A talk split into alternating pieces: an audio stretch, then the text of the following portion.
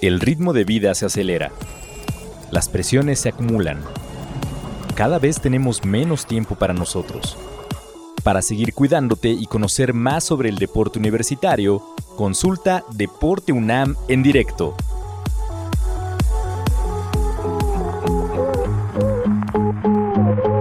En esta emisión de Género y Deporte, otras formas de ser hombre son posibles. Escuchamos a Daniel Jiménez Yáñez, licenciado en Historia por la Facultad de Filosofía y Letras de la UNAM, especializado en filosofía antigua, disidencias sexogenéricas y teorías queer. Esta emisión estuvo moderada por Paulo Santamaría, quien forma parte de la Asociación de Fronton de la UNAM. ¿Qué es el cuerpo?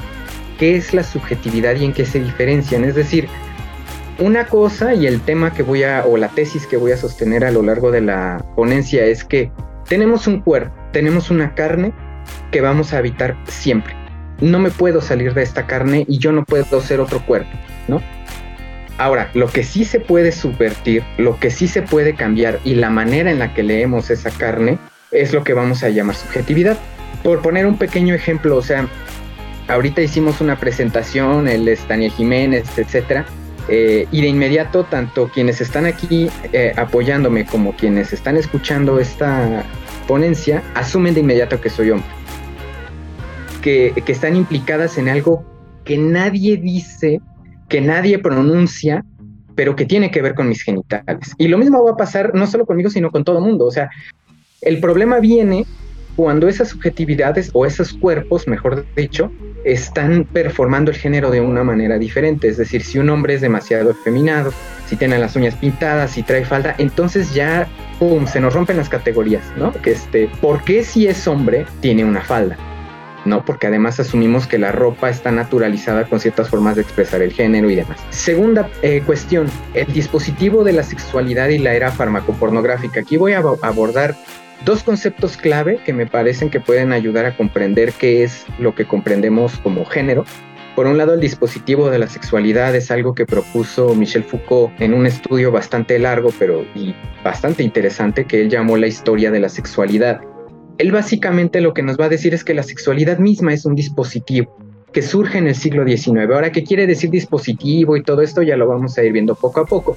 Ahora, también hay otras autoras en este caso, Paul Preciado, que habla que el capitalismo de hoy es una era farmacopornográfica y tiene que ver con un desmontaje de los géneros y cómo está evolucionando el propio mercado capitalista, que por supuesto no es algo a lo que aspiramos, pero pareciera que el propio capital ya sabe que no puede obviar estos otros géneros, que no puede obviar estas otras formas de ser hombre y de ser mujer, y de alguna manera los está capturando. Nada más ustedes entren ahorita rápido en el menú de Netflix o de HBO o de Paramount y van a ver que hasta ahí me llama mucho la atención cuando en Netflix aparece una sección que dice series LGBT.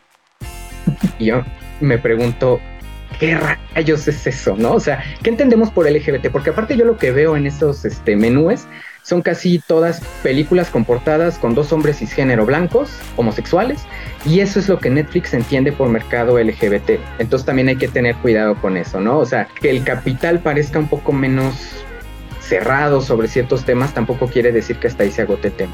Y en tercer eh, punto, el género como un performance, que bueno, ya sería la, la forma más visible de lo que vamos a ver en los primeros dos puntos. Por supuesto que un cuarto aspecto sería las juventudes disidentes, y, yo lo llamo juventudes disidentes porque pareciera, o, o, yo lo he visto, digo, yo tengo ahorita 31 años, pero he visto que las personas más jóvenes, lo que fantasmagóricamente se llama generación Z, tiene otras formas, como que nos está presentando otras formas de ser hombre y de ser mujer que no tienen nada que ver con lo que, por ejemplo, mi generación vio, ¿no? En mi generación lo más disidente era ser gay, ¿no? Y, uy, no, o sea, qué escándalo. Ahora ya pareciera, pareciera, y estoy hablando solamente de los jóvenes, eh, que ser gay es lo de menos, ¿no? O sea, ser gay y ser lesbiana ya no provoca el ruido que hacía en mi generación o que hacía en, mis, en las generaciones anteriores, ¿no? Nuestros padres, nuestros abuelos. Aquí el tema sigue siendo el ser trans, ser no binario, ser eh, un heterosexual que hace drag. Todo eso sigue siendo ruido y ahorita vamos a ver por qué.